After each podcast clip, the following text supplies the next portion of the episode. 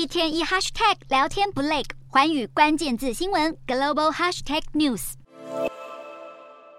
投资人持续静候美国联准会与各国央行本周即将公布的利率决策。市场方面，半导体公司恩智浦财报财测俱佳，晶片股涨势推动科技股走高。而在微软与 Alphabet 发布财报前夕，大型科技股成为买盘焦点，美股四大指数稳步走高。道琼指数上涨二十六点八三点，收三万五千四百三十八点零七点；纳斯达克上扬八十五点六九点，收一万四千一百四十四点五六点；标普五百小涨十二点八二点，收四千五百六十七点四六点，费半指数上扬六十二点九四点，收三千七百五十五点二七点。欧洲股市方面，投资人也静待美国联准会与欧洲央行利率决策，审慎进行交易。欧洲三大股市涨跌互见，英国股市上扬十三点二一点，收七千六百九十一点八零点；德国股市微涨二十点六四点，收一万六千两百一十一点五九点；法国股市小跌十一点八六点，收七千四百一十五点四五点。以上就是今天的欧美股动态。